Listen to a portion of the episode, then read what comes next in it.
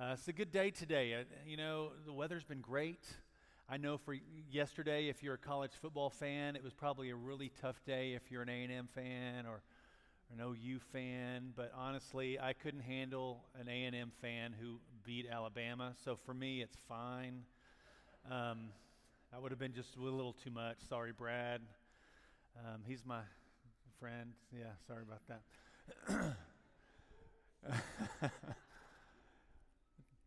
Today, we begin a conversation that was going to take place over the next about eight weeks, and it's on our vision process that we're going to be uh, starting here at our church. This has been a process that has been going on in some way, shape, or form since uh, 2019.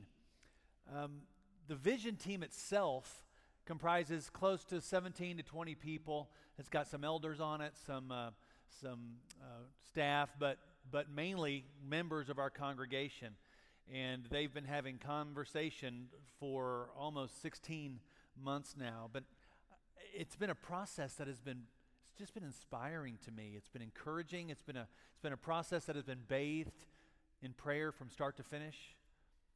These these people, your elders, have been seeking the Holy Spirit. It, it's it's been a process that's been surrounded by asking questions. What does the Holy Spirit want? For us? Where, where is, is God leading this church? Um, in 2019, we were in the fall of 2019, we were going through a book as a staff and as an eldership that talked about how you manage changing culture. Because as, as it was even spoken this morning, um, our world is a little chaotic. And it seems like it's been getting more and more chaotic over the last decade. It's, it's just one of those things that creeps up on you. So we're going through this book, and the book centers around uh, looking at the Lewis and Clark expedition. And this, this group, they call it a Corps of Discovery, was uh, several people, but they wanted to find the Northwest Passage that hopefully would take them to the Pacific Ocean. And they thought it was going to be a relatively simple canoe ride all the way there. Well, when they arrived at the Rocky Mountains, they realized the landscape in front of them looked very little like the landscape behind them. So, what do you do? How do you navigate mountains when you assumed it was going to be a canoe ride? They still had a mission to complete. They were tasked, I think, by Jefferson himself to find this way west. But they had the choice to figure out how they were going to best do that together. Now, the world has been changing. It's, it's always changing. I mean, always. It doesn't matter what kind of peace we have, eh, shifts are occurring. This has been a conversation we've been having for a while, since 2019 and before. You know, the, the question is how are we going to navigate the new landscape? How are we going to navigate some of these some of these cultural changes. Where is God leading us? And what we discovered is that the mission of God has never changed. And God actually told us what his mission was in the very beginning, back in, in Genesis, when he's, he's talking with Jacob. He tells this to Jacob He says, I am the Lord, the God of your father Abraham and the God of Isaac. He says, I will give you and your descendants the land on which you are lying. Your descendants will be like the dust of the earth and you will spread out to the west, to the east, to the north, and to the south. And here it is all peoples on earth will be blessed through you and your offspring. God's mission from the very beginning. I mean, even looking at Adam and Eve, He gave them a place to be free without shame. He gave them a beautiful garden to call their own. His whole point in creation was to bless the world. The last words of Jesus that he spoke to his followers before he ascended was to go. He said, to teach, to baptize. And, and those words weren't simply so that we could just grow this organization. He did it because when you live the way of Jesus, you will be blessed. When you live in such a, in such a way that, that, that Jesus is, is showing through you, you will not only be blessed yourself, but you will bless others. This is something that we've been trying to do for quite some time now. According to Paul, after Jesus' death, his burial, his resurrection, God's people became a larger group of people. His, his grace and mercy ha- has always been for the world. But to be called part of his family, his chosen people, that expanded to more than simply the natural descendants of Abraham. Looking at Galatians chapter th- uh, 3, he says, Understand then that those who have faith are children of Abraham. Scripture foresaw that God would justify the Gentiles by faith and announced the gospel in advance to Abraham. All nations will be blessed through you. So, our ongoing question, and I'm sure you've been asking it for generations here, has been how are we going to bless the community that God has placed us within? How are we going to use our gifts, our resources, to bless in the midst of a changing culture? Now, we know God has a mission. In, in the past, I've even said God has a mission for his church. But as we have said over the last, I think we said this in the last year, and I think it's actually a better phrase. I think God's, that, that you know, God's mission has a church. The mission of God has a church. But mission and vision are a little bit different because we are a unique group of believers. We're gifted in unique ways. There is not another church like us in San Angelo. Now, does that mean that all the other churches are, you know, wrong or worse? No. It means that we are different because our collective gifts and skills create a different organism than other churches. I was talking with someone this morning in our class, and they were trying to understand what's the difference between mission and vision. And, and I said, well, vision is really how we get to fulfill the mission of God. For example, Southgate Church of Christ, right down the road, you know, they do some great things. what, what's one thing that they have that we don't? They have a school, and their school is booming. It's very successful, and they're doing some great things. We don't have a school because for some reason our particular interests don't lie in that particular area. Does that mean that we should, oh, we need to have a school so we can compete? No. God's using them in the way that they've been gifted. And God's using us, our church, in the way that we have been gifted. How we live into that mission depends on how God has gifted us. Now, the mission of, of, of the church is the same for every church. And no matter what kind of churches there are all around us, everybody has different gifts. And so, how we live into that mission again is the vision that God has for his people. Our trajectory may look a little different than other churches because we bear different gifts and skills. But we're still all here to bless. We are light. Right? Jesus said, You are salt. You are light. He didn't say, Be salt, be light. He said, You are salt. Your faith makes you salt and light. So, so we are here to bless. We are light. We are here to disciple, to make disciples, to teach, to baptize people into living a life that looks like Jesus. And the way we choose to do that may look a little different, but it will be equally as effective. And so, what we face now is a cultural landscape that's rapidly changing. We have values that are under question. We have truth that seems to be changing. People don't really know what a lot of truth is anymore. We have this idea that understanding is up for debate. People are really asking, why should we believe? Simple yes no answers aren't enough anymore, it seems. We have to show them why it's important to believe. But we know the answer is the same. We know the answer continues to be for this ever changing world, continues to be the compassion, the love, the mercy, and the grace, forgiveness that God's people can show. And because we've been given these things, now we can share these things as well. And what I love is that God desperately wants to reach this world by showing him the traits of his son and the traits of truth and goodness. He wants to show the world that through the life of his people. That's us. We who believe. This is why we meet. This is why we meet here every week. Because we want to encourage one another on to good deeds, to, con- to continue to reach, to continue to get out of your comfort zone, and to see people as people who, who aren't fully self sufficient, but people who need hope. This is why we meet here every, here every week. I mean, we, are, we have not been brought to this place every Sunday so we could hunker down in safety. We have not been given all these gifts and resources so that we can sit and wait for people to come or, or, or hope that people come back. We've not been given all of our gifts and all of our resources so that we can reminisce about what used to be or who we once were.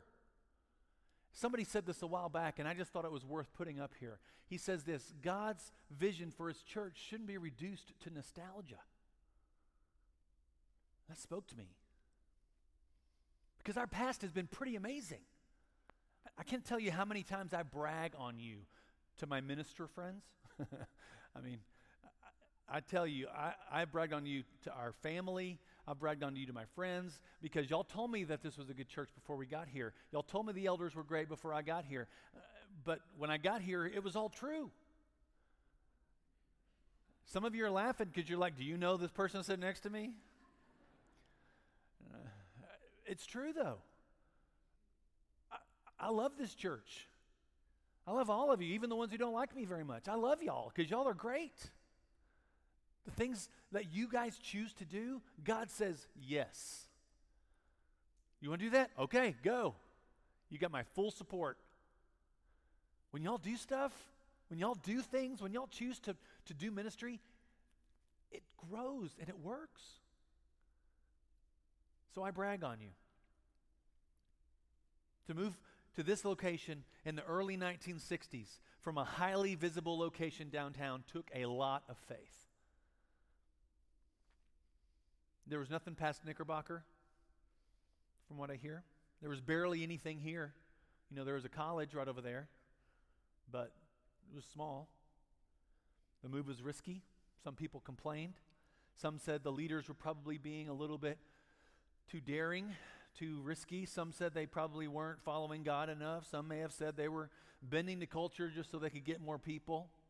Some may have believed that it was way too financially impossible. It was, it was too much, money wise. Some chose not to come here with us. So they actually moved to different churches. Yet here we are. God blesses the work you choose to do together. Because when you guys get together and choose, it is not because you're like, yeah, let's do something else. It is because we believe God is leading us to do something. You move through faith. We're still reaping the benefits of the vision that God gave this church 60 plus years ago. But the truth is that the vision back then was a little uncertain. It was a risky move. There's a lot of money they spent on this location. It was a risky move then. Vision was risky then. Vision is uncertain now. But this church chose to move together and worship together, and blessing followed. When God gives his people a vision, when he chooses to lead them, there is always hesitancy and uncertainty. But don't fear because God has already gone ahead of us. Even the thing we most fear, death, Jesus calms his disciples and he tells them not to worry. He says, I'm going to prepare a place for you. And I'm coming back to get you. Don't worry. And it lets me know this God will never ask us to go somewhere He's not already been.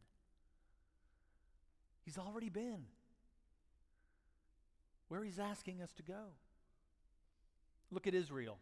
God freed his people from Egypt because he had a preferred future for them. He knew that they weren't going to thrive in that place. He knew that, that that they needed to move. They needed to go somewhere. They needed to have a vision. So he had a preferred future for them. He knew the plan he had for them, and he stayed with them every step of the way. In Exodus, we see by day the Lord went ahead of them in a pillar of, of, of cloud to guide them on their way, and by night in a pillar of fire to give them light so that they could travel by day or night. Hear this neither the pillar of cloud by day nor the pillar of fire by night left its place in front of the people. But even though he had brought them so far and done some amazing things,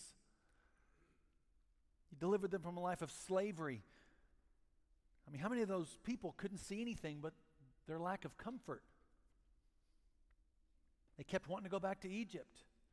But that wasn't an option. In Numbers 13, skipping ahead a couple of, of books, Moses sent out 12 people to spy out the land promised land, the land he wanted them all to go to. And the stories they brought back, it proved it was an amazing place. Joshua and Caleb, man, they were on fire. They saw it and it was good. And they told everyone, We got this. Ten of the others only saw danger, difficulty, and fear. I mean, some saw the vision that God had laid out, but others didn't.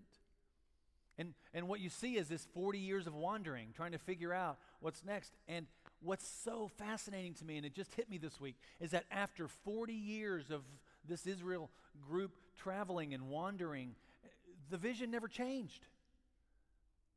He still had a preferred future for this group of people. Yet, years later, whenever it finally came time to move, some circumstances kind of began to challenge their faith and resolve. You started seeing the or hearing these commands of God that seemed a little illogical. Um, they threatened to derail this resolve and unity. One of the main challenges, if you look at all this together, one of the main challenges that this Israeli group faced, the Hebrew people faced, was they finally get to the promised land and they lose their leader. The leader they'd had for years and years. Moses died before they ever made it in. Now we know why because we have scripture, but for the average Hebrew family, what are they going through? What are they thinking? Oh no. We've lost our leader. They had to choose to trust Joshua. He'd been with Moses this whole time. He was chosen to lead, but they had to choose to trust him. I mean, trust is always a choice, isn't it? But Joshua comes through. He makes this bold challenge and declaration that, that uh, Mark um, gave us last week he says, you know, choose for yourself this day who you are going to serve. And he tells them, for me and my house, I'm going to choose to serve God. Talk about encouraging, inspiring, and bold. People were ready. So they all decided to move together. They crossed the Jordan right into enemy territory. It's the promised land, everything that they had ever wanted. And then uh, this landscape in front of them, it looked nothing like the landscape that they'd come from. It was fertile and green. I, I tell you, if, if you've ever been there, it is surprising how beautiful the land is. Some of the best vineyards in the world, some of the best fruit. It was all ready for them. God had prepared it for them. So they're ready to go. They're all in enemy territory. And then God says, Oh, by the way, I need your men, every fighting man, to consecrate himself because they don't bear the sign of the covenant.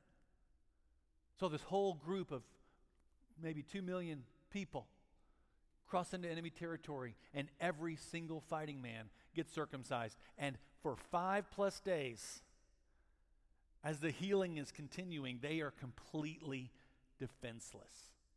If you remember back in the days of, of Levi and Simeon, sons of, of, um, of Jacob, that happened in a city. Every man got this circumcision done, and while they were healing, Simeon and Levi came in and killed, out, killed every one of them. Horrible moment. So here they are, completely defenseless. But he's also telling them, trust me. I'll do the heavy lifting, I'll do the fighting. Does this seem logical? Trust is always a choice. So they finally heal up, and the very first town they're told to take is possibly the most difficult town of the entire Canaan land, Jericho. It seemed unbeatable. But as they were preparing for battle, got the strength and courage to do it, God says, You know, instead of fighting, why don't you stay together? In fact, y'all walk together and worship together. All I want you to do is stay together and worship, and I will do the heavy lifting. So for seven days, that's what they did. They worshiped, they sang, they screamed. There were moments of silence, but they were together. Did everyone understand? No. I wonder if that last moment was not a shock to every one of them. Wow, God actually came through. Yeah, I know we went through the de- through that Red Sea moment. I know that. I know the Jordan waters parted, but this. None of these moves seemed logical, really. You had to trust the whole way. But as Isaiah says very specifically, my thoughts are not your thoughts, declares the Lord. Neither my, my ways are your ways. As the heavens are higher than the earth, so are my ways higher than your ways, and my thoughts your thoughts. And even though this direction seemed a little illogical, God wasn't worried. And neither should his people be worried. I know anytime a, a church hears the word vision, you know, people start getting a little bit antsy and you start thinking change and you start thinking um, extreme and, and, extremes. If I can encourage you instead to not think extremes, okay? I know there's hesitancy. I, we expect it, right? Of course we, of course we're going to be because we don't know what what God's leading us into. I don't think we're you know we're not moving if that's what you're worried about. You know, we're not going to do something like they did way back then where we're going to pick up and move. I mean, it's not like that. But God has a vision for us. And so, my encouragement to you is t- to trust and to pray. Keep this in prayer consistently. Trust your leaders. It, it's always been interesting to me how we're, we are really trusting of our leaders until they ask us to do something we're not fully, you know, invested in. Trust your leaders. these guys are great. They are, they are some of the most, I would say, humble men of God I've ever met in my life.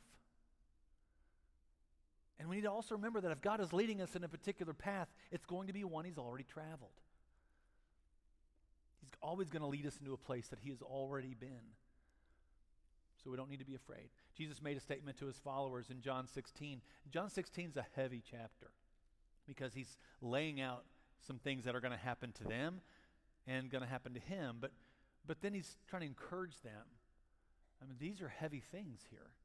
But he says towards the very end, he says, Listen, I have told you these things so that in me you may have peace. In this world you will have trouble, but take heart, I have overcome the world. Now, what I'm excited about is that over the next several weeks, we're going to be talking about this vision God has given our vision team. Uh, we're going to be talking about some of these exciting things that are coming, and, and, and I think they're going to inspire you. I think that they're going to be some things that you're going to say, Yes, I want to be involved in that. I believe that this congregation has yet to fulfill. Let me phrase, phrase it this way this congregation has yet to see a lot of the opportunity that we still have to participate in. There's still a lot more to do. And what I love is that is that I believe that God's led us into this place where we've got some objectives we'd love to share with you. We got some things that we would love to accomplish over the next several years. Things that that that hopefully will make our, our community better. That hopefully will make our community more like like Jesus. We might even start reaching people we have never thought we could reach before.